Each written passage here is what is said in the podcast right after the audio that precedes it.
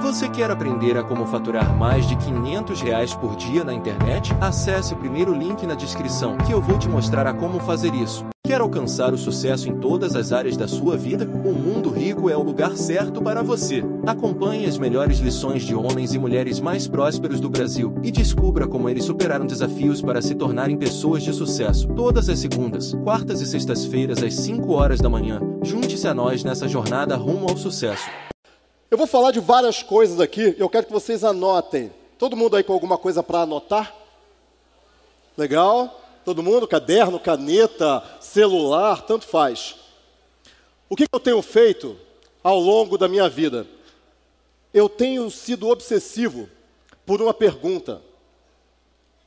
Por que, que algumas pessoas têm vidas incríveis, enquanto outras pessoas têm vidas miseráveis? E não é miserável com relação a dinheiro, não tem nada a ver com dinheiro. Existem pessoas ricas muito pobres. E existem pessoas pobres muito ricas. Isso não tem nada a ver com dinheiro. E essa minha, essa minha pergunta, ela me levou a muito questionamento. Em 96, eu resolvi sair da faculdade e eu resolvi montar uma empresa. Eu resolvi empreender. Em 2000, depois de três anos e meio mais ou menos, eu quebrei. E eu quebrei. Existem duas maneiras de você quebrar. Não sei se você, se você sabe. Existe a maneira espetacular e existe a maneira apoteótica de você quebrar. Então, du... alguém aqui? Não, depois eu pergunto. E eu quebrei da maneira apoteótica. E deixa eu explicar o que é cada uma, tá? A maneira espetacular de você quebrar é quando a sua empresa vai para o vinagre, não sobra absolutamente nada da sua empresa. O que, que poderia ser pior do que isso, né? É a maneira apoteótica, que é quando você vai para o vinagre junto com a sua empresa. A tua empresa afunda parecendo um Titanic, arrasta tudo que tem em volta e você vai junto. Então eu fiquei com uma dívida de 200 mil reais em 2 mil, que hoje representaria uns 500 mil, e aquilo dali fez com que eu tomasse algumas decisões. A primeira decisão, eu relembrei uma promessa que eu tinha e que eu tinha esquecido dela. E essa promessa eu trago numa pulseira, que eu trago aqui, mostrar aqui, eu trago uma pulseira no meu, no meu pulso e todo dia eu olho para ela. E existe uma frase nessa pulseira aqui. A frase é: sucesso é uma decisão. Sucesso é uma decisão. Sucesso não é algo que acontece com você assim, né? E tive sucesso. Não é assim que funciona. Sucesso, você decide ter sucesso. Você decide todo dia quando você acorda mais cedo para estudar. Você decide todo dia quando você nega aquele futebolzinho no fim de semana, porque você sabe que você tem uma reunião no dia seguinte, por exemplo.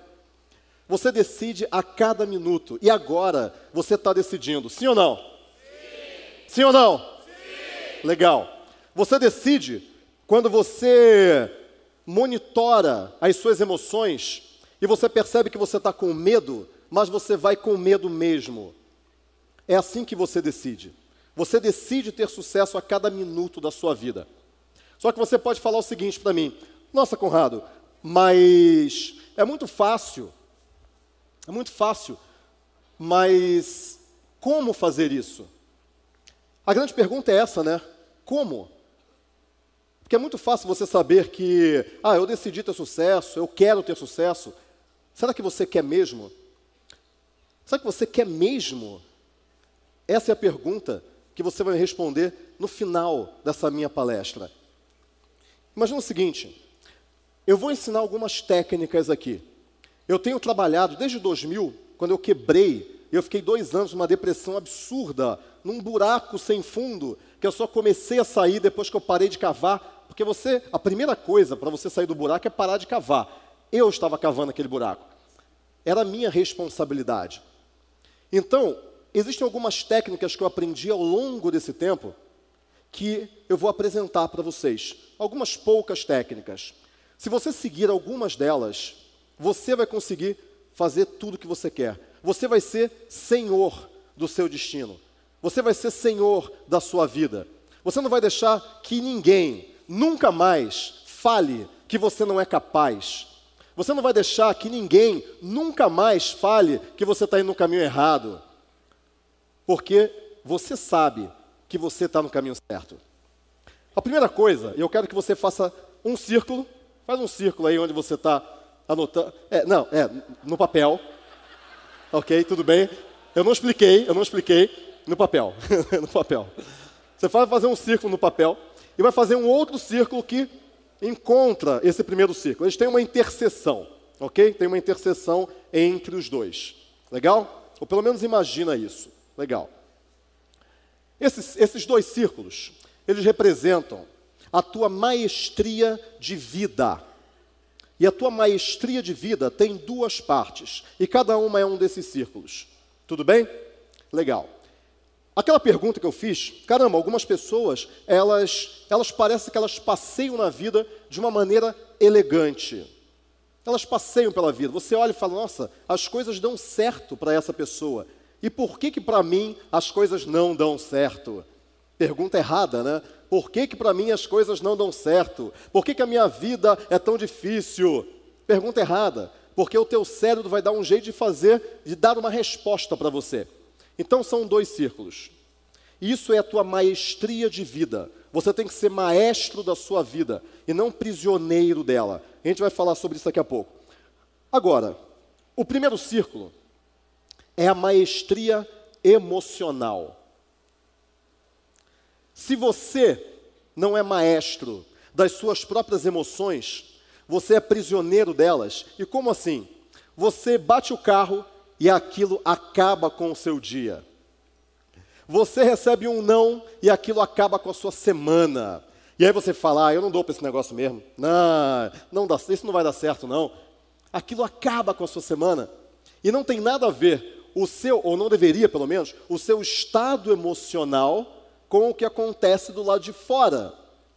Não tem nada a ver uma coisa com a outra. O que acontece do lado de fora com você é apenas o mundo te dando oportunidades para você crescer. Cada desafio é um crescimento. O segundo círculo é a sua maestria estratégica. Então, maestria emocional, como que você lida com as suas emoções, e maestria estratégica, como é que você traça o caminho para chegar no seu objetivo. Legal? Todo mundo comigo, sim ou não? Sim. Bacana. A partir do momento que você tem maestria emocional, mas não tem maestria estratégica, não tem estratégia para chegar nos seus objetivos, você lida muito bem com os fracassos, você lida muito bem com as derrotas, com os desafios, mas você não chega lá. Você não chega lá, você patina na vida. Eu sei que todo mundo aqui conhece alguém que patina na vida. Mas ele lida muito bem com aquilo. Ele tem maestria emocional, mas ele não tem estratégia. Ao passo que, se você tem maestria estratégica, você é muito bom em chegar lá, mas você não lida bem com as suas emoções. O que acontece é que você sobe, bate num teto e volta. Sobe, bate num teto e volta. O tempo todo. Não precisa não, depois, obrigado. Então, quer dizer, você, você explode e cai. E por que, que você cai? Por sua causa. Você é o responsável. Você cai porque você não consegue lidar com o sucesso, por exemplo. Você cai porque você tem medos. Você cai porque você tem uma crença que você não merece isso. E tudo isso está no campo da maestria emocional. Quando você é maestro das suas emoções e você é maestro estrategicamente da sua vida, você chega onde você quiser. Até aqui tudo bem? Todo mundo comigo? Sim. Legal. Agora, como é que você funciona? Eu consigo passar para o outro lado lá? Consigo passar por aqui em algum lugar? Eu quero ficar lá no meio lá. Por aqui? Legal. Obrigado. Então, imagina o seguinte: como é que você funciona? Nossa, vou tentar passar aqui, hein? Vamos ver se eu consigo. Legal, maravilha. Como que você funciona? A sua mente, é, ela absorve o mundo pelos seus sentidos. Você tem cinco sentidos. A sua mente absorve o mundo. E por isso, você acaba se confundindo com ela. Quer dizer, você vê o mundo e você fala: Ah, isso é o mundo. Você se vê e fala: Ah, isso sou eu. Mas você não é aquilo que você vê no espelho. Você não é aquilo que você vê em torno de você, na sua casa. Você não é o sapato que você tem, nem o carro que você tem. Você é muito maior do que isso. Algumas pessoas olham em volta para a casa delas, por exemplo, e vê, por exemplo, uma rachadura na parede, a parede está suja, a, suja, a casa é pequena, não é aquele lugar que você gostaria de morar, e você acha que você é aquilo. Mas você não é aquilo. Você é muito maior do que isso. Alguns homens olham para o sapato e falam: Nossa, sapato está gasto já, eu não tenho dinheiro para comprar um novo. Ele acha que ele é aquilo. Ele acha que ele é aquele sapato gasto, ou aquele terno que ele tem que usar dos dois lados, né? Sabe aqueles ternos que você. Porque tem, tem um amigo meu que ele me contou uma história que ele tinha um terno só. Ele só tinha um. Então, quando aquele terno ficava muito desgastado, ele tingia o terno. Só que quando você tinge um terno, tinge dos dois lados. Você joga e tira, então ele usava o terno do avesso também. E alguém já passou por isso aqui? Sempre tem gente que já passou por isso. Então você olha para aquilo e você acha que você é aquele terno, você é aquele carro que não pega direito, você é muito maior do que isso. Ou seja, uma coisa importante para você perceber é que você não é a sua mente. Você não é a sua mente. O medo a culpa, o orgulho, a inveja e todos aqueles sentimentos que derrubam você estão na sua mente, não dentro de você. Você não é a sua mente, você é algo que está acima dela. E quando você sente medo, você tem que olhar para a sua mente e pensar o seguinte: bom, isso não sou eu, isso é a minha mente. Eu sou maior do que isso. Eu venço esse medo. Eu venço essa culpa eu venço essa percepção de que eu sou incapaz, eu sou muito maior do que isso. Sim ou não? Sim. Sim mesmo? Sim. Legal. Eu quero que vocês comecem a ter a escalada aqui dentro. A tua força interior, quando a gente terminar essa conversa, ela tem que estar muito maior. E aí você vai entender que sucesso é uma decisão mesmo, e você vai se agarrar nesse sentimento e você vai trazer esse sentimento sempre que você precisar, quando você estiver fraco. Porque quando você está fraco, a mediocridade, ela tende a se apoderar de você. Como assim? Como é que funciona isso? A mediocridade, ela é como uma gosma, uma coisa nojenta que fica em torno de você o tempo todo, tentando subir em você. O tempo todo. E ela consegue algumas vezes quando você está um pouco fraco. Por exemplo, quando você acorda, você está fraco. Você está fragilizado, você acabou de acordar. E aí você sabe que você tinha que acordar às seis e meia da manhã. Porque você tinha uma reunião, você tinha que se preparar para apresentar um plano, você tinha que se preparar para conversar com alguém, e aí você não acorda. Ali é a mediocridade se apossando de você. Eu quero que você imagine isso. Quando você olha para aquele pedaço de pizza, sabe? Aquele gorduroso, aquela gordura pulando, aquilo te chamando, né? E você sabe que aquilo não faz bem para você. Uma vez ou outra, ok, mas será que você precisa comer três, quatro vezes por semana pizza? Não. Refrigerante, cerveja, não. Aquilo faz mal para você, você sabe disso. E o teu corpo tem que estar tá firme. O teu corpo tem que estar tá firme, para sua mente estar firme também. Não existe mente e corpo, existe mente e corpo, tudo junto. Então, quando você olha e fala, não, eu não vou comer essa pizza, porque isso aqui vai me fazer mal, já comi ontem, comi anteontem, não vou comer.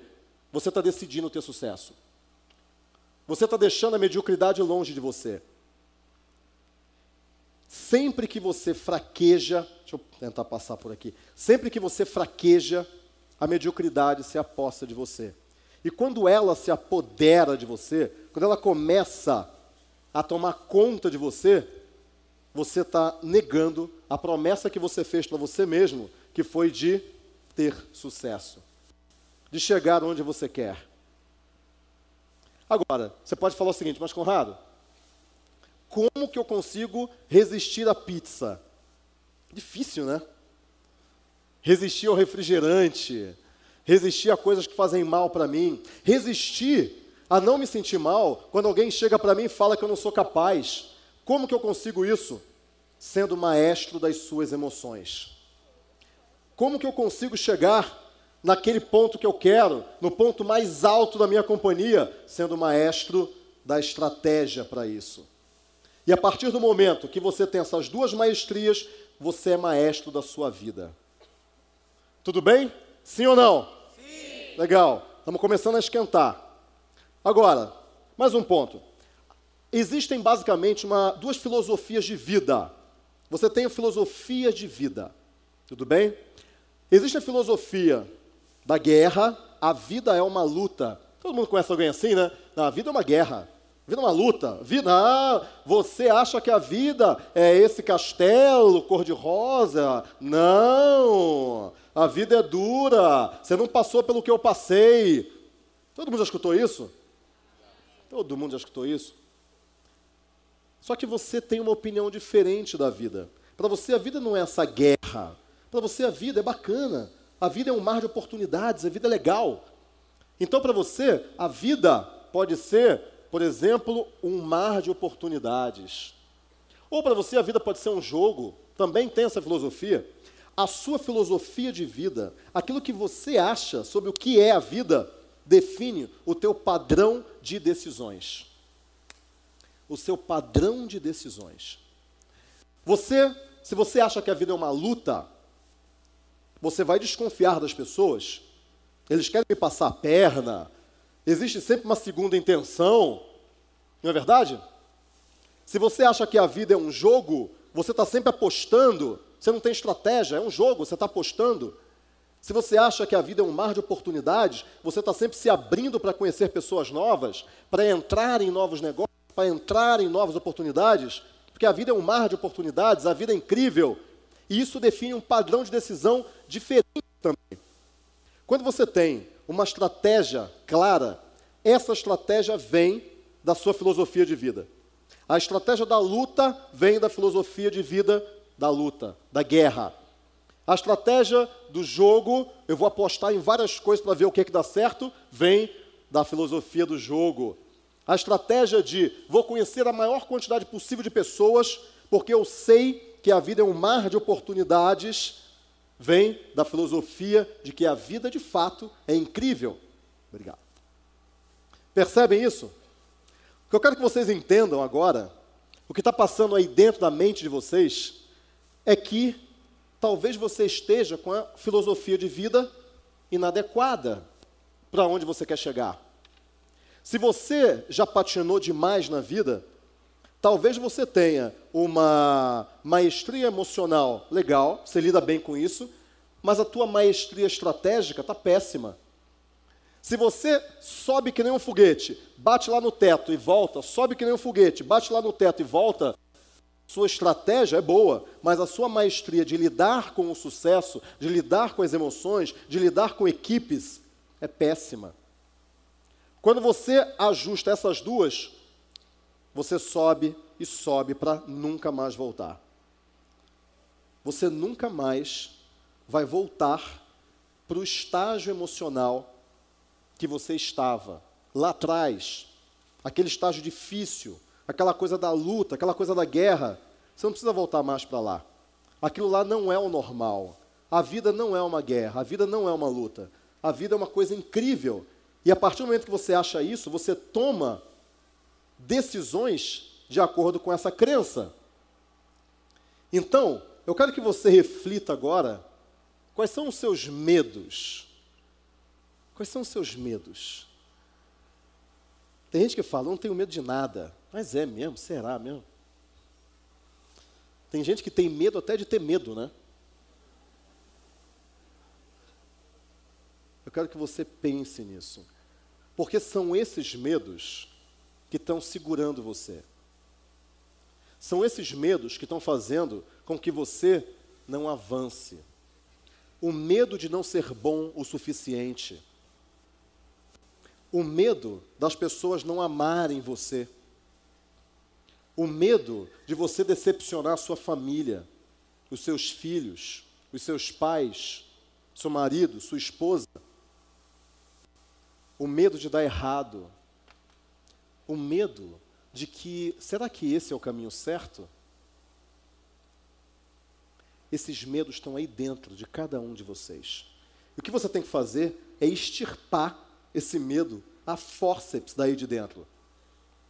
Você tem que tirar ele daí de dentro. Porque enquanto você viver no medo, você não avança. Você não caminha para frente. E isso impede a tua promessa de ter sucesso. Tem gente que fala, eu quero ter sucesso, Conrado? Será? Sim, eu quero ter sucesso. Que horas que você acorda? Meio-dia. E que hora que você vai dormir? Onze e meia da noite. É mesmo? E quantos livros que você lê por mês?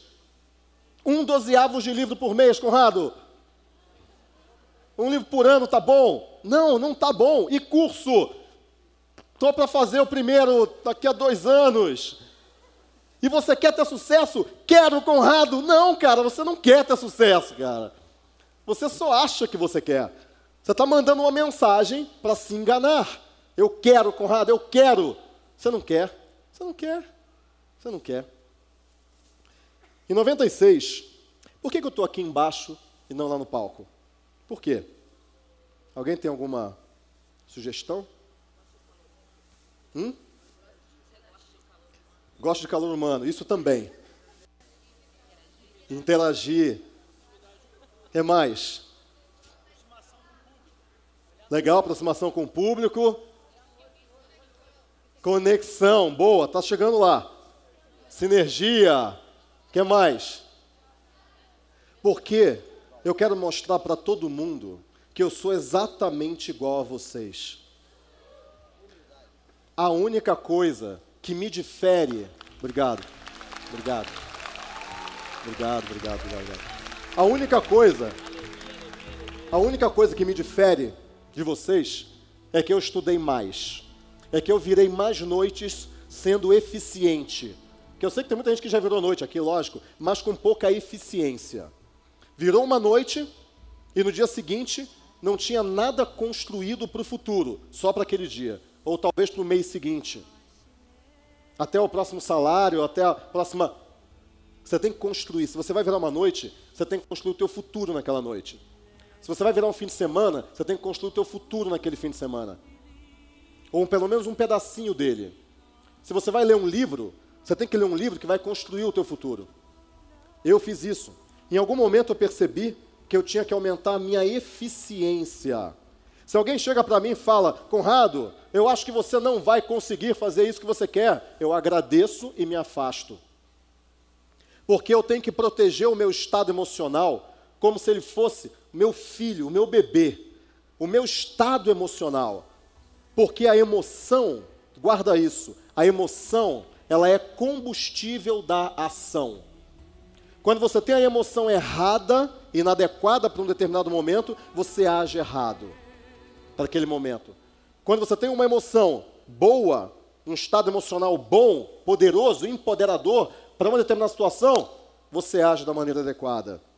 Você bate o carro e ao invés de sair batendo nas pessoas, você está louco, cara? Você, você tirou carteira onde?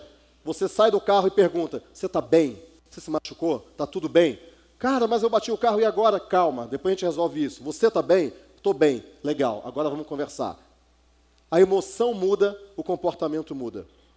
Quando você é maestro das suas emoções, você passa a ser admirado. Porque poucas pessoas conseguem lidar direito com as suas emoções. Poucas pessoas. Eu não tenho nada diferente de ninguém aqui. Eu só estudei mais.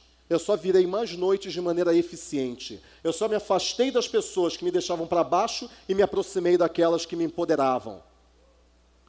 Simples estratégia. Agora, em 96, eu saí da faculdade, larguei a faculdade no terceiro ano e eu fui para Campinas. Mudei de cidade, vocês devem ter percebido que eu sou do Rio, mas é, quase não dá para perceber, eu já perdi boa parte do sotaque, né? mas eu saí de lá, eu saí da outra cidade que eu estava e fui para Campinas, que é a cidade onde eu moro hoje. Tem de Campinas aí? Quem é de Campinas aí? Legal. Quem é do Rio aí? Aê, maravilha, maravilha.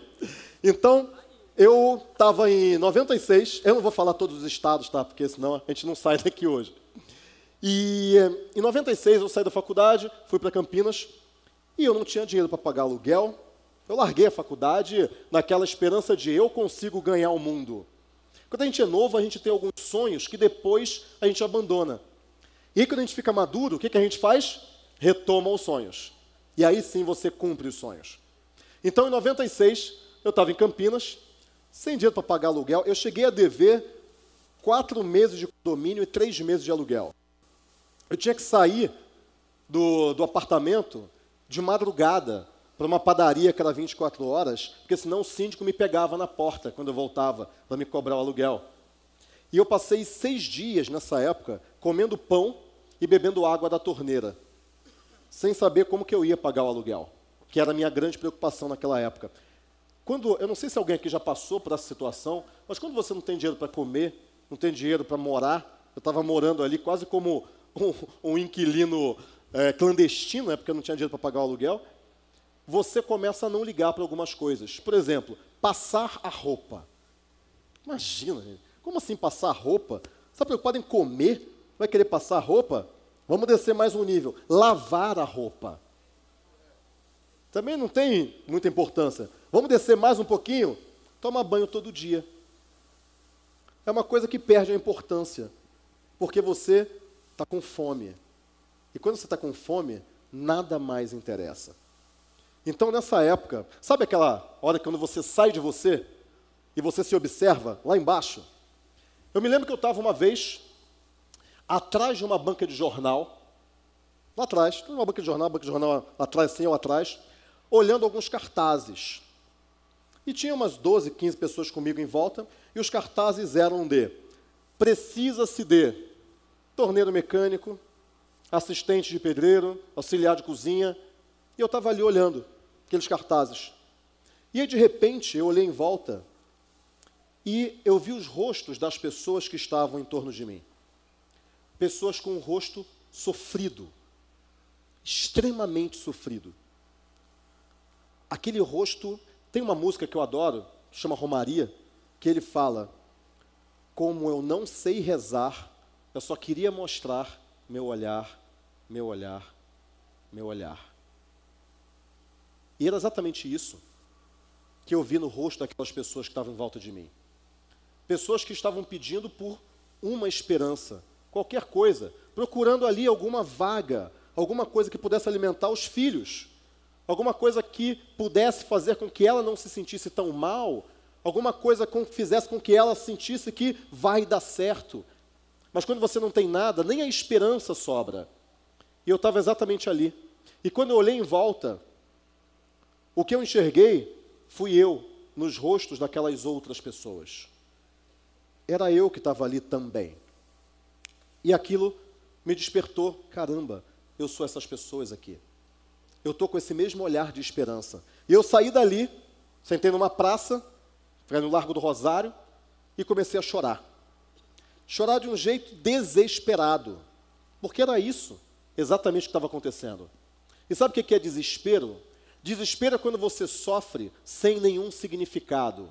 Você não vê nenhum significado, nenhum sentido para aquele sofrimento. Quando você, nossa, eu estou trabalhando num lugar que eu não gosto, mas é para pagar a faculdade da minha filha, legal.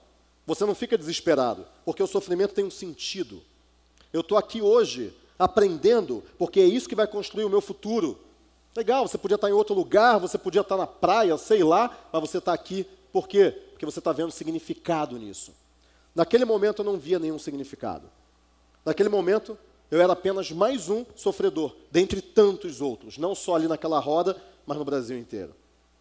Eu saí dali, fui para uma praça, comecei a chorar.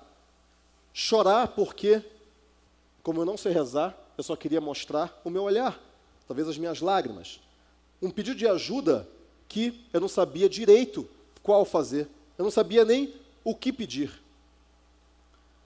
E eu chorei durante 20 minutos, sei lá, 15 minutos, 10, meia hora, não sei. Quando você entra nesse estado, é um transe. O tempo passa e você não sabe exatamente quanto tempo se passou. Mas tem uma hora, e isso é muito curioso, tem uma hora que as lágrimas secam. Elas simplesmente acabam. E aí você levanta a cabeça, porque é lógico, você está com vergonha, né? Você chora com os, os olhos para baixo. E aí você levanta a cabeça, naquela ressaca você está cansado, parece que te bateram, e você olha em volta e você vê o mundo acontecendo. E foi isso que eu vi. Eu vi o mundo acontecendo. Eu vi, fica perto do fórum ali, então eu vi advogados conversando, eu vi o engraxate, eu vi o jornaleiro, eu vi pessoas conversando, debatendo, rindo, ou então pessoas contando alguma coisa, pessoas apressadas, pessoas paradas. E ali eu entendi que eu estava no jogo. Eu estava no mundo. Eu não tinha saído do jogo. Na minha cabeça, eu tinha fracassado. Mas o mundo estava ali na minha frente, me mostrando um monte de oportunidades, um monte. E que eu estava cego, porque eu ainda era uma criança. Eu ainda era um menino e não um homem. Naquele momento, eu me transformei no homem. Eu me transformei no adulto. Eu vi que a responsabilidade era minha única e exclusivamente minha. Era eu que tinha que fazer as coisas. Ninguém mais ia fazer coisas por mim.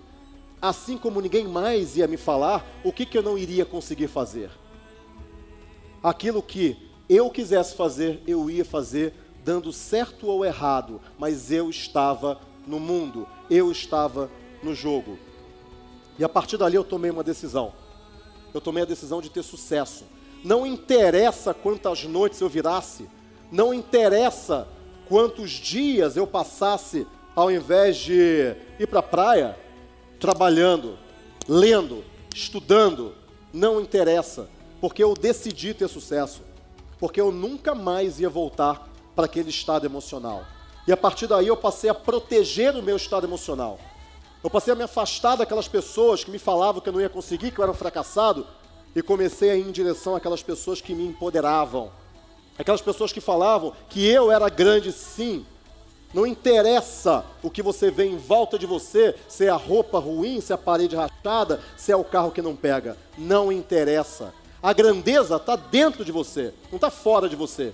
E se você for grande aqui dentro, dentro do seu coração, tudo ao redor vai ficar enorme, vai ficar gigante. E eu percebi isso naquele dia. E a partir dali eu nunca mais parei. Assim como eu espero que vocês, a partir desse momento, nunca mais parem.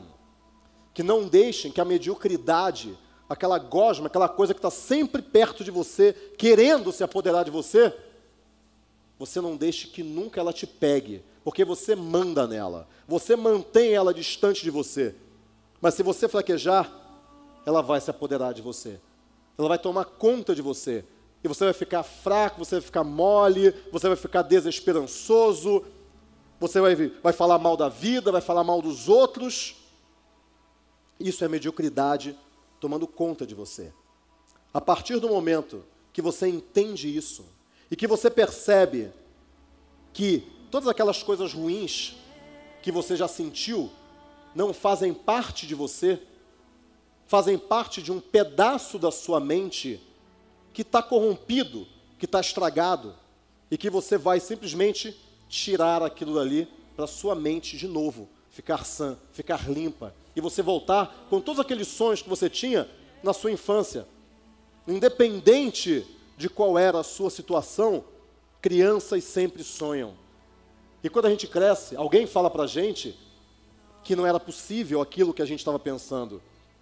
Eu me lembro de um dia, eu estava sentado num restaurante com uma ex-namorada minha, e agora vocês vão entender por que, ela virou ex, que ela, ela chegou para mim e eu falei, o meu sonho, é, eu não sei, eu tenho um negócio que é falar com as pessoas, eu tenho um monte de ideias eu, eu quero falar para as pessoas, eu quero transformar as vidas das pessoas, eu quero que elas entendam que elas são muito maiores, eu quero fazer isso para muita gente, para o mundo inteiro. E ela olhou para mim e falou: Nossa, coitado, ele acha que a vida é um mar de rosas. Naquele momento, o namoro acabou.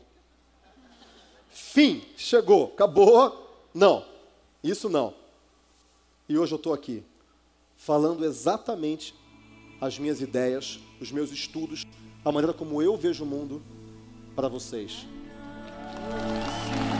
Obrigado, obrigado, obrigado. obrigado, obrigado, obrigado, obrigado, obrigado. Legal, vamos a algumas, vamos a algumas técnicas. Deixa eu voltar lá para eu apresentar algumas técnicas para que você seja o maestro da sua vida e não o prisioneiro dela. Obrigado, obrigado. Então, primeira coisa, você já sabe que existem dois círculos: o círculo da sua maestria emocional e o círculo da sua maestria estratégica. Legal? Maravilha. Por que, que isso acontece? Vamos, vamos entender como é que você funciona para que você consiga lidar melhor com você mesmo. A sua mente ou seu cérebro funciona em sempre três etapas. Sempre, sempre em três etapas, o tempo todo funciona assim. A primeira etapa, quando acontece alguma coisa, quando você vê alguma coisa, é a associação. O teu cérebro associa aquilo que aconteceu a alguma coisa que está no passado. O teu repertório. E é por isso que você vive no passado, vive no futuro, vive no passado, vive no futuro, mas nunca vive no presente. Você vive no tempo errado. Quando você deveria aproveitar isso aqui que está acontecendo agora. Se você não vive aqui, você não está vivendo. Tem gente que vive 100 anos, mas vive 100 vezes o mesmo ano. Esse cara viveu um ano só. Tem gente que vive 50 e vive 50 anos completamente diferentes, com momentos de perder o fôlego. Esse cara viveu muito mais. E é isso que eu quero que vocês percebam. O teu cérebro ele associa. Primeira coisa, ele, cachorro, nossa, cachorro, eu fui mordido na infância, medo, você sente medo. Ou então, cachorro, nossa, eu tive um cachorro quando eu era pequeno e tal, carinho, prazer, você sente bem. O tempo todo acontece isso. Quando eu estava ali no meio, talvez algumas pessoas olharam para mim e falaram: Nossa, que estranho, ele está aqui no meio, aqui, está aqui do meu lado, colado em mim aqui. Me tocou assim, no meu ombro, apontou para mim. Nossa, estou me sentindo intimidado. Ou então, nossa, que legal, ele está aqui no meio, está do meu lado aqui, caramba, que bacana, estou me sentindo bem. Depende de mim? Depende de você.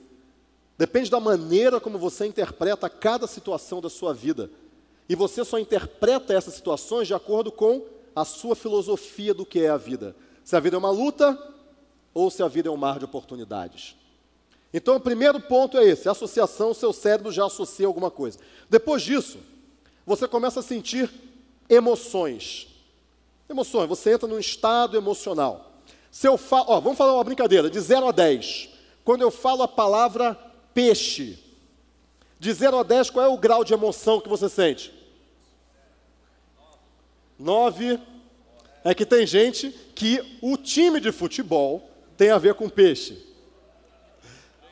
Mas vamos pensar no peixe mesmo. Peixe, peixe, aquele da feira. Três, quatro. Pesca, de pescaria também. Legal, bacana. Então, para algumas pessoas, a nota é oito, nove. Para algumas pessoas, a nota é dois. Legal. E se eu falo a palavra tubarão? Né? Tum, tum, tum, tubarão. Nove. Legal. Dez, oito. São só palavras, são arranjos de letras. E como é que você atribui uma emoção a um monte de letras misturadas? Porque essa palavra tem um significado. Quando eu falo a palavra mãe, 20, 100, quando eu falo a palavra Deus,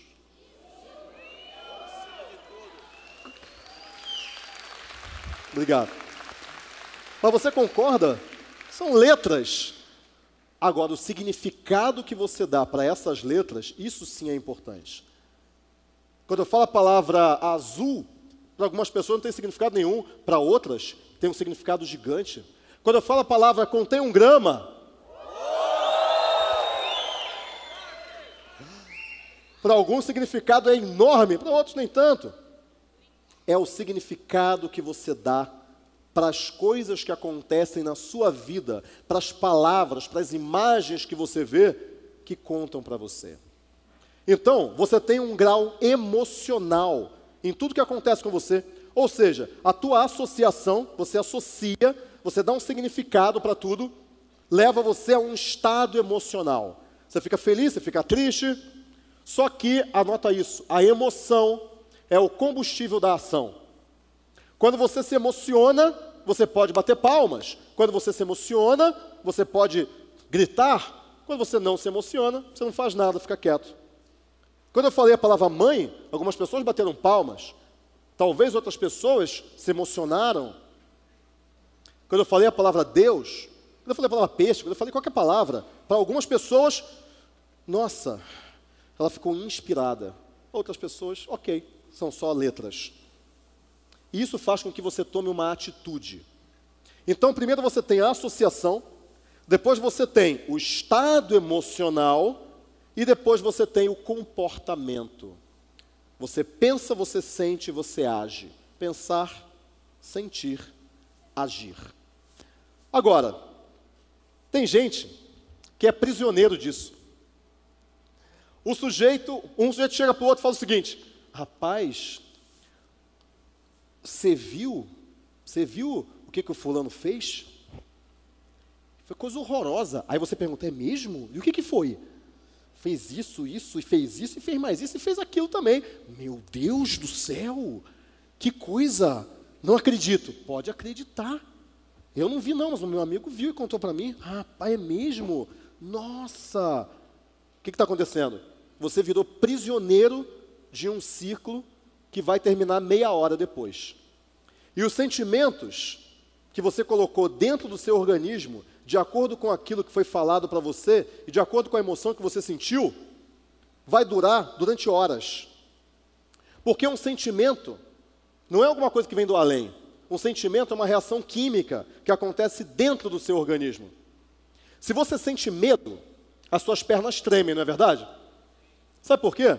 Porque na evolução da nossa espécie humana, quando alguém sentia medo e as pernas tremiam, esse cara conseguia correr mais. E quando ele corria mais, ele se livrava do, sei lá, do tigre de sabre que estava correndo atrás dele. E com isso ele sobrevivia e conseguia passar o gene dele para frente. Quando você sente raiva, a sua mão fica vermelha, a sua face fica vermelha, você contrai os músculos e você tem vontade de dar um murro na mesa. Porque o sangue vai para as mãos e não mais para as pernas. Isso é um processo bioquímico, fisiológico. Quando você sente medo, sangue vai para as pernas, quando você sente raiva, sangue vai para as mãos. Mas isso é fácil. E quando você sente inveja? Quantas substâncias químicas ruins você está colocando no seu organismo? Isso vai durar dias aí dentro. E quando você sente orgulho, e quando você sente empáfia, arrogância, e quando você sente gratidão? O que você coloca de sentimentos, ou que você permite de sentimentos no seu organismo, são as substâncias químicas que você está colocando lá dentro e que você está mudando a sua fisiologia, mudando a sua saúde ou não. Então a primeira coisa é você entender que quando você começar a sentir aquelas coisas ruins, o que você tem que fazer? Opa, para, para, peraí, o que está acontecendo? Escreve aquilo no papel, porque quando você escrever no papel, você vai jogar lá do teu sistema límbico, que é uma parte do teu cérebro, para o teu córtex, ou neocórtex, que é o teu sistema racional. E a partir daí você vai elaborar. Quando você sente raiva, você conta até 10. Conte até 10 quando sentir raiva. Por quê?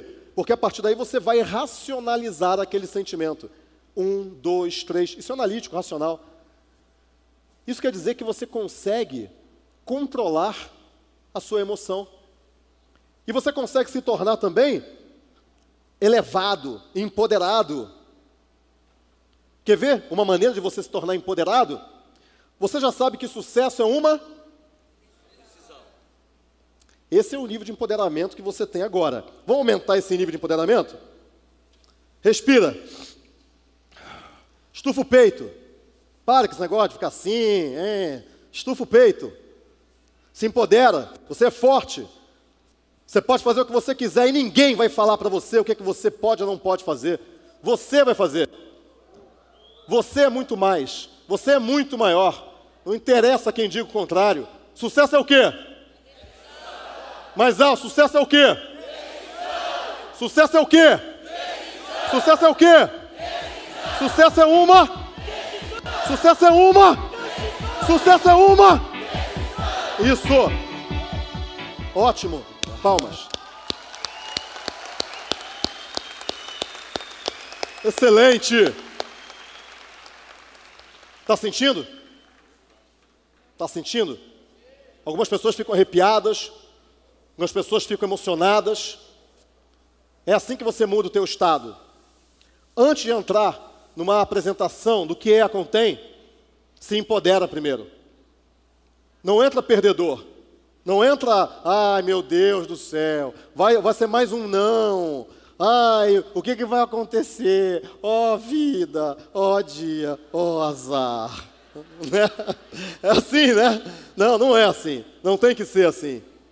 Quando você domina a sua associação, quando você domina o seu estado emocional, quando você domina o seu comportamento, você vira maestro da sua vida e não prisioneiro.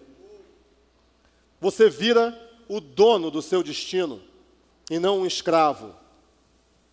Muita gente vive como escravo. Muita gente vive como, ah, eu não consigo nada mesmo, então eu vou deixar a vida do jeito que ela é, vou ver o que acontece. Esse cara já entrou perdendo. Só perdedores dão desculpas. Vencedor não dá desculpa.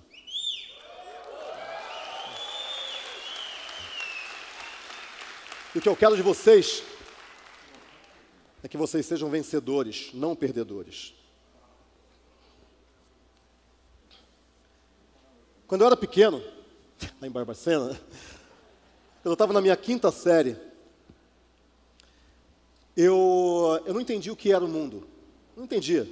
Para mim, o mundo era uma coisa grande, tenebrosa, muito maior do que eu, e eu era apenas um nada.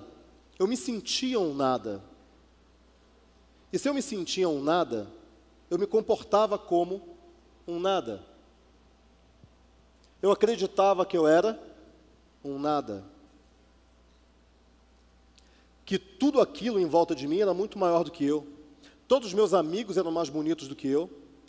Nenhuma menina queria ficar comigo. Eu era um nada. Eu estava passando por ali e torcendo para que ninguém percebesse a minha presença. Isso foi na quinta série, em 84. Só que quando chegou no final da quinta série, eu comecei a me sentir muito incomodado, porque eu tinha vivido a minha parca vida até ali, eu tinha vivido de uma maneira muito ruim, e aquele sentimento de ser um nada estava me incomodando de uma maneira muito intensa. E a partir daí eu resolvi mudar. Eu não falava, eu tinha um amigo que era o Jorge. O Jorge era um cara tão tímido quanto eu. Então a nossa conversa era: E aí, Jorge? E aí, Conrado? Vamos comer? Vamos comer. e acabou. Não tinha conversa. Porque a gente não falava. Eu tinha vergonha da minha voz, eu tinha vergonha do meu nome, eu tinha vergonha de mim. Eu me achava um nada. E a partir daí eu comecei um trabalho. Intuitivamente, sem nada planejado, comecei um trabalho de mudar a mim mesmo. Comecei um trabalho de me puxar, né? Comecei um trabalho de ir adiante, independente dos desafios. Porque você vai encontrar muitos desafios na sua, na sua jornada. Você já encontra. Só que cada desafio significa que você está crescendo. Ninguém encontra desafio parado. Quando você vai expandindo, expandindo, expandindo, expandindo, expandindo o seu domínio sobre o mundo, você esbarra em algumas coisas. Você tem que resolver aquilo para continuar expandindo. Desafio é bom. Chama de problema, chama de desafio, eu chamo de desafio. Desafio é bom, porque o desafio é que mostra, é um indicador de que você está crescendo. Isso é o desafio. Eu estou crescendo, é por isso que eu estou encontrando resistência. Ninguém encontra resistência se não está crescendo. Você só encontra se você está crescendo. Resistência significa crescimento. Desafio é bom. Desafio é bom. Então, a partir daí, eu fui encontrando muitos desafios, muitos desafios, e fui crescendo. Eu fui começando a falar. Quando me perguntavam com quem aqui quer ser o orador da turma, eu não pensa, levanta o braço mais rápido que o pensamento. Se coloca nas situações de desconforto. A tua zona de conforto tem que ser a tua zona de descanso, não de permanência. Você volta para lá, 10% do tempo descansa, não é desistir, é descansar. Aí depois você volta para a zona de desafio, para você crescer, para você realmente aumentar o seu domínio sobre o mundo. E eu fui mudando, fui mudando, fui mudando ao longo de décadas. Isso começou em 85. A gente está em 2017. Levaram mais, levou mais de 30 anos para que eu chegasse nesse lugar aqui. Um lugar do qual eu me orgulho muito, muito, porque eu sei o quanto foi duro chegar até aqui. E eu tenho certeza que cada um aqui também lutou muito. E você tem que honrar a tua história. Você tem que honrar a sua história. Você tem que honrar a luta que você teve para sentar nessa cadeira aí. Não interessa o que se passou. Interessa que você honra a sua história e sabe que você pode chegar muito mais longe. Interessa que você pode e você tem o poder para isso. Não deixe que ninguém fale nada que seja contrário a isso. Não deixe que isso entre na sua mente. Só coisas positivas têm que entrar aí. Você é uma pessoa incrível. Não se confunda com o carro que não pega ou o sapato amassado. Não se confunda com aquilo que você vê na sua casa que não é o que você gostaria de ver. Não se confunda com isso. Aí dentro, você é muito maior. Porque agora você sabe e você tem poder suficiente para gritar o mais alto possível que sucesso é uma. Você decidiu, sim ou não? Sim. E você vai fazer tudo aquilo que for necessário, possível para você e até o impossível, para você chegar onde você quer? Isso é uma promessa? Sim. Então, meus amigos, eu tenho certeza que agora vocês entenderam o que eu falei no início. Que quando eu terminasse essa palestra, vocês iam estar empoderados, sabendo que você consegue chegar onde você quiser e nunca deixe que ninguém fale o contrário. E para finalizar, gostaria de deixar uma frase, uma frase que eu termino muitas palestras e que eu gosto muito. O homem toma como os limites do mundo o seu próprio campo de visão. Ele acha que o que ele vê é o mundo. O mundo é muito maior do que isso. Começa a enxergar com os olhos de dentro, começa a ouvir com os ouvidos de dentro, não com os olhos de fora ou com os ouvidos de fora. É a visão interna que direciona você. A visão externa só diz onde você está, mas isso não é você. Muito obrigado. Obrigado. Obrigado. Obrigado.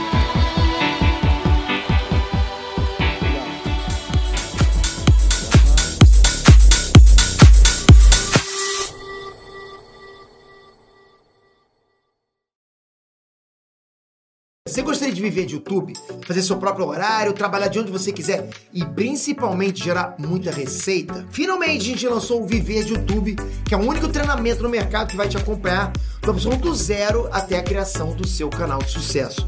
Basta garantir sua vaga clicando no botão abaixo para começar seu império no YouTube, hein?